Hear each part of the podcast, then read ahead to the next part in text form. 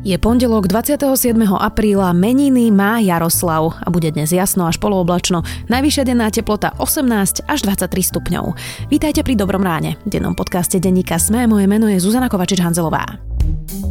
Dnes je správny čas prebudiť vo vás nekonečný záujem o nové neobmedzené O2 Smart paušály. Volajte si a posielajte toľko dobrých SMS a MMS správ, koľko len chcete. K tomu streamujte podcast Dobré ráno alebo dátujte úplne bez obmedzení. Navyše môžete získať aplikáciu z MSK aj s predplatným v cene. Tento podcast a nekonečné O2 Smart paušály vám prináša O2.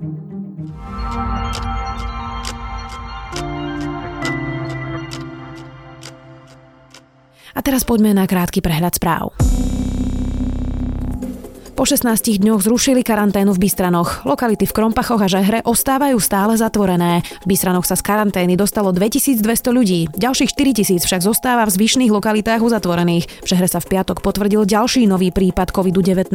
Karanténa tam zostane ešte minimálne týždeň a viac. Minister životného prostredia Jan Budaj odvolal šéfa vodohospodárov Daniela Kvoceru. Vedením poveril až do výberového konania doterajšieho ekonomického šéfa Davida Hlubockého. Budaj chce, aby nové vedenie pri svojej činnosti významne zohľadňovalo ekologické hľadisko.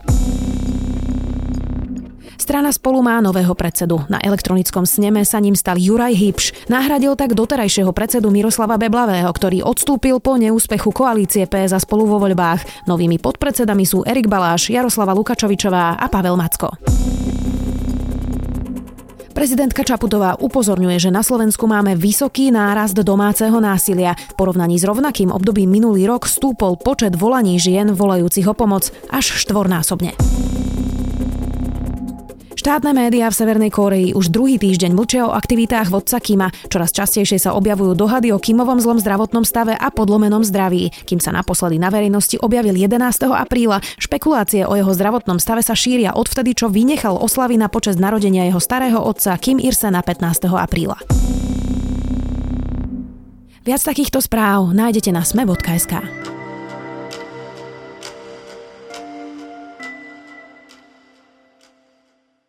Bývalý šéf pôdohospodárskej agentúry Juraj Kožuch a finančník, ktorý pôsobil v Slavia Kapitál Martin Kvietik idú do väzby. Polícia hovorí o úplatkoch v hodnote takmer milión eur a rozhýbala sa aj pri bývalom šéfovi štátnych hmotných rezerv Kajetánovi Kičurovi. Ten už tiež sedí vo väzbe, tiež pre úplatky. Prečo to vyzerá tak, že polícia si dovolí na vysokých štátnych úradníkov až po zmene vlády? Majú títo ľudia na polícii politické krytie? A v akom stave je polícia po voľbách? Odpovieme so šéfom domácej redakcie Matúšom Burčíkom. V zasadnutí stiažnosti obvinených inžiniera Ľubomíra P. a inžiniera Mareka K. trestne stíhaných pre korupčnú trestnú činnosť zamietol ako nedôvodné.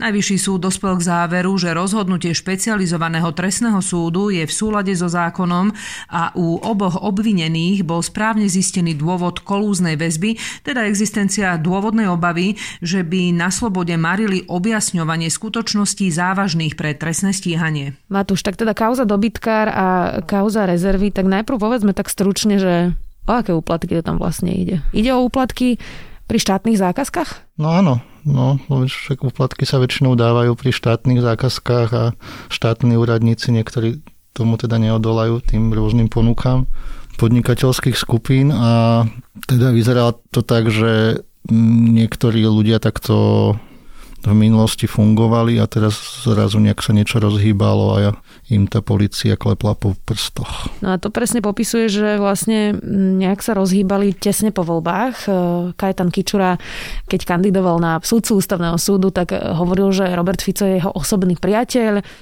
Juraj Kožuch, ten bol nominantom SNS, a Slavia Kapitál je finančná skupina, ktorá sa často spája s Andriom Dankom, Znamená to, že im skončilo politické krytie? No tak skonči, skončilo určite. No samozrejme, že keby ste tu mali policajného prezidenta, tak e, rozpráva o tom, ako tá policia konala aj predtým, len bolo treba zabezpečiť potrebné množstvo dôkazov a hodov okolností sa to po voľbách teda podarilo a mohli tí policajti prikročiť ku konkrétnym krokom. Ale samozrejme poznáme tie prípady, že vždy po voľbách sa začnú diať takéto veci, ktoré sú namierené voči tej bývalej garnitúre. v minulosti poznáme prípady, keď to napokon aj nie veľmi slávne dopadlo. To sa týka ešte toho obdobia po Mečiarovi, ktoré sa týkalo vyšetrovania Lexu a tam tých pochybných privatizácií. No uvidíme, ako to bude teraz.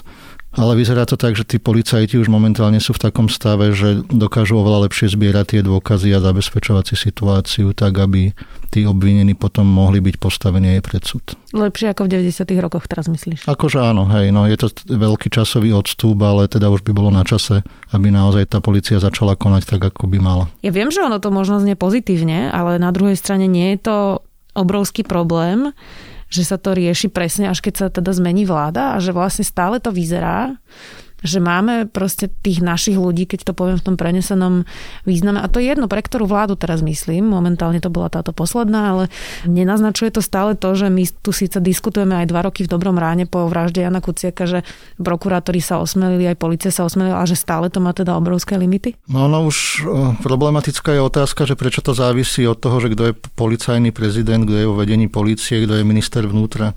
Tá policia by mala konať sama od seba v akomkoľvek e, politickom, e, nechcem povedať, že režime, ale v akomkoľvek politickom nastavení a tí ich nadriadení by mali zabezpečovať ten bežný režim, aby mali dobré auta, aby mali dobré vysielačky, aby mohli pracovať, robiť si svoje veci a tí policajti majú vyšetrovať trestnú činnosť kedykoľvek, nech sa týka kohokoľvek. No tak my sme stále v situácii, keď áno, máme tu policajného prezidenta, ktorý pochádza ešte z bývalej vládnej garnitúry, prišiel do funkcie za éry Denisy Sakovej, ktorá bola zo Smeru. Stále sa tvári, že pod jeho vedením policia pracuje nezávislo a toto sú akože tie výsledky, ale skutočne teraz je otázka, že či takto nezávislo bude policia konať aj pri podozreniach voči súčasným politikom alebo nominantom súčasných politikov. Čo sa teraz vlastne deje v policii? A pýtam sa aj preto, že mm, minister Mikulec, nový minister vnútra, zatiaľ nehovorí o výmene Milana Lučanského, aj keď vlastne predtým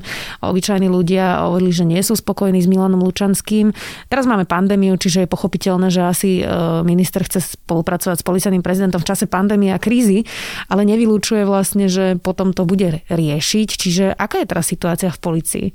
Tam sa vyčkáva, že čo bude? Tá situácia je veľmi nezvyčajná, lebo za normálnych okolností by zrejme nikto sa nečudoval, ak by po nástupe nový minister podnikol nejaké kroky na výmenu policajného prezidenta. Prišla tam naozaj tá pandémia, ktorá ich donútila nejakým spôsobom spolupracovať a aj nejakým spôsobom spolu vychádzať čo sa doteraz teda aj dialo.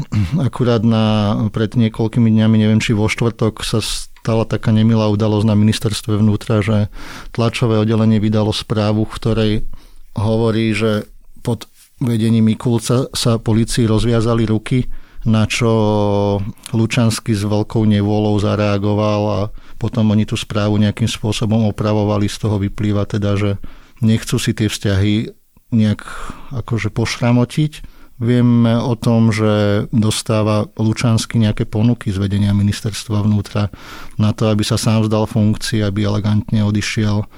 Dali by mu, dajme tomu, nejaký post prídelenca, ako sa to robí v takýchto situáciách, ale on na to zatiaľ nereaguje. A otázka je, že ako by momentálne oni dôvodili to, že potrebujú sa toho Lučanského zbaviť, keď je to naozaj policajný prezident, ktorý teraz môže preukázať na papieri, koľkých všelijakých vysoko postavených ľudí za jeho éry dostali policajti za mreže. Vieš si predstaviť, že Milan Lučanský s týmto čiastočne aj kalkuluje a to je aj dôvod, prečo sa policia rozbehla napríklad pri Kajetanovi Kičurovi alebo teda Jurajovi Kožuchovi, že chce dokázať, že um, má nejaké výsledky a, a tým si ako keby pripraviť cestu na to, že by ho nebolo možné odvolať? No je to jedna z možností. Ja tiež som rozmýšľal týmto smerom a potom opäť tu nastáva to nebezpečenstvo, o ktorom sme sa už pred chvíľkou rozprávali, že keď bude Lučanský takto nejakým spôsobom potom zaviazaný tomu novému vedeniu ministerstva alebo aj novej vládnej garnitúre, tak je otázka, že či naozaj tá policia bude, ak by tam zostal, postupovať takto tvrdo aj pri podozreniach voči nominantom tejto vládnej garnitúry. Ty si spomínal e, ten status na Facebooku, potom sme videli Igora Matoviča minulý týždeň v momente, ako prišla na kaku Kajetanovi Kičurovi a dali von teda na Facebook fotky v župane, ako Kajetan Kičura teda otvára kriminálnej agentúre, e, tak Igor Matovič hovoril o akomsi skalpe a že ho teda dali dolu. Toto sú výroky, ktoré asi veľmi nepomáhajú tomu, aby si ľudia mysleli, že policia je nezávislá od politikov. Áno, veď to je práve ten problém. No a už aj toto, čo si povedala, tak policia má zase veľmi dobré PR v tomto, ako prezentuje tie svoje úspechy. Naučila sa pracovať s tým Facebookom a dáva fotografie, videá. Nebolo to veľmi šťastné v prípade Dobroslava Tranku, ktorého takto významne odprezentovali, ako ho zatýkajú a na deň ho museli ako s veľkou hambou prepustiť.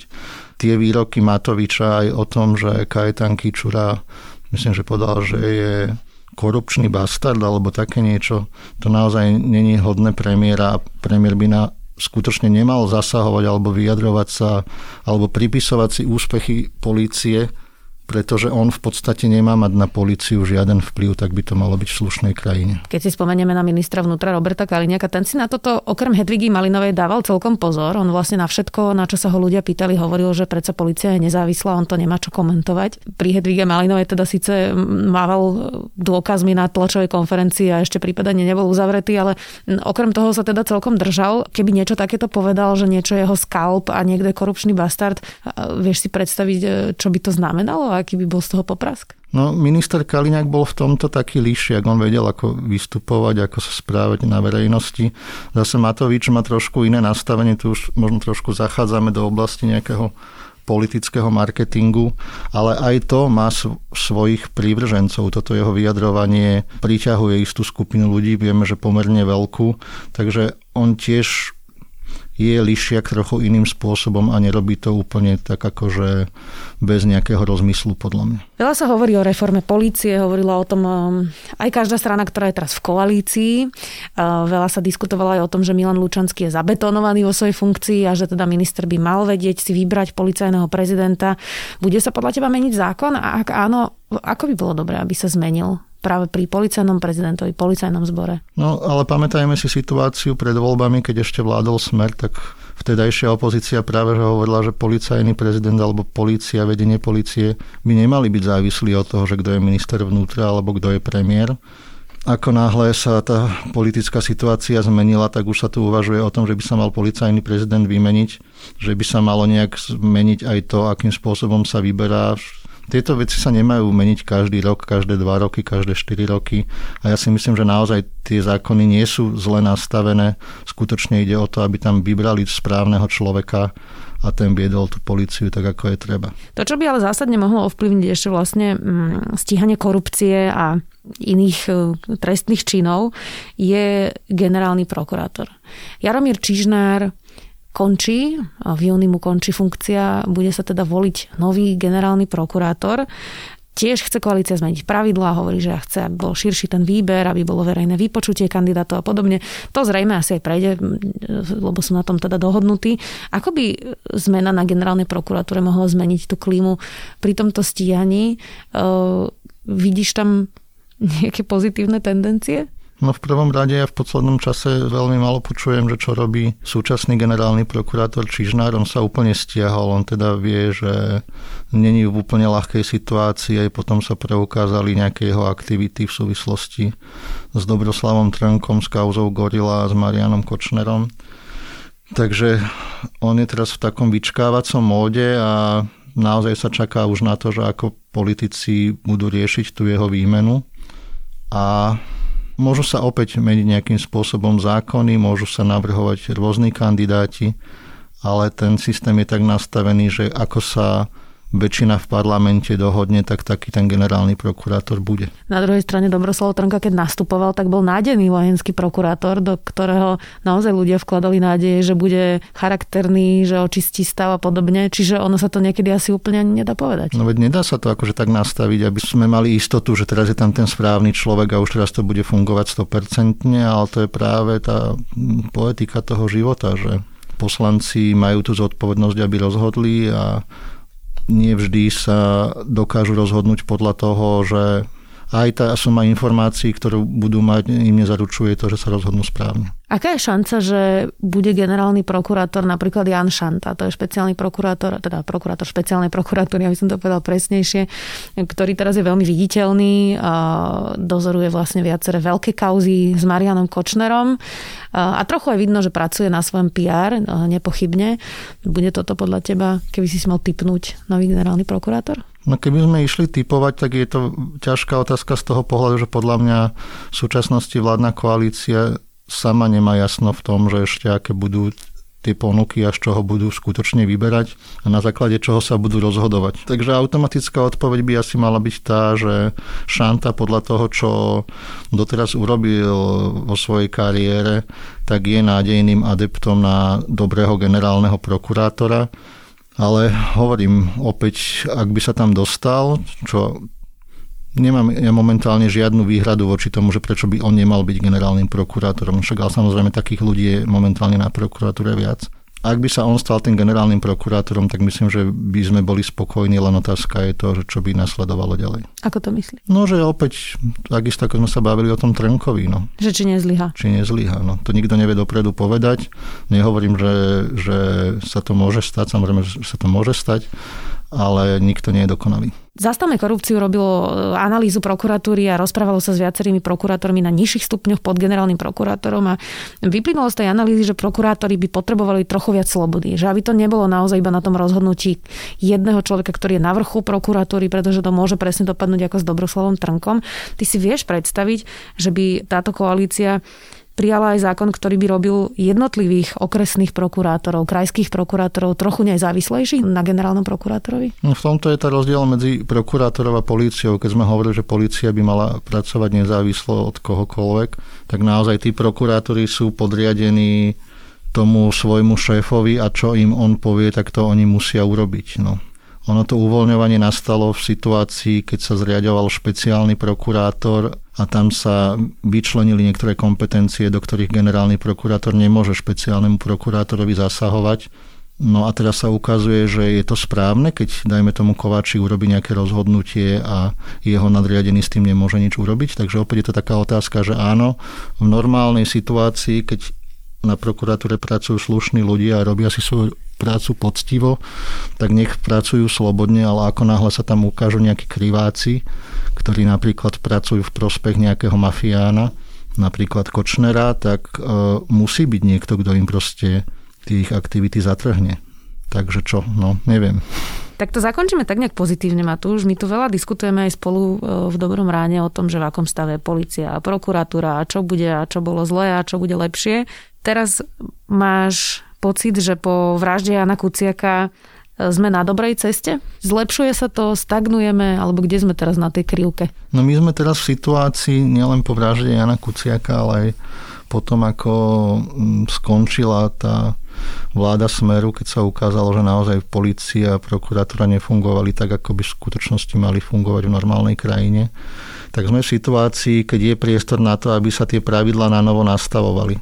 Opakujem to, že podľa mňa není toho zárukou zmena nejakých zákonov. Treba vybrať správnych ľudí, nastaviť ich spoluprácu, vzájomné fungovanie a už potom je to v Božích rukách, že ako to bude ďalej pokračovať, no ale je tu nádej, že to bude pokračovať určite lepšie, ako to bolo doteraz. A v neposlednom rade je teda dôležitá aj kontrola verejnosti. To budeme teda dôsledne robiť aj za vás. Ďakujem veľmi pekne, Matúš, že si prišiel dnes, to bol šéf domácej redakcie. Matúš Burčík. Vo voľbách konaných dňa 29. februára 2020 občania Slovenskej republiky vyjadrili výraznú túžbu po zmene. Masívne odmietli politikov, ktorí dlhé roky zneužívali poslanie spravovať veci verejné na osobné obohacovanie a zneužívali orgány činné v trestnom konaní na prenasledovanie nepohodlných ľudí. To viedlo až k strate viery občanov v kľúčové inštitúcie štátu. Strany a hnutie tvoriace vládnu koalíciu získali dôveru na základe prísľubu zmeniť Slovensko na skutočne právny štát.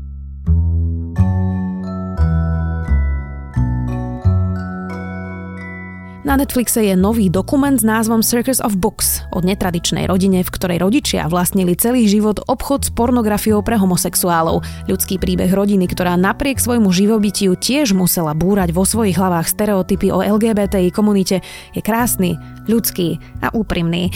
Natáčala ho ich dcéra a hodí sa aj na tieto dni. To je môj dnešný typ na zaujímavé pozeranie. Želám vám úspešný týždeň. Do počutia opäť zajtra.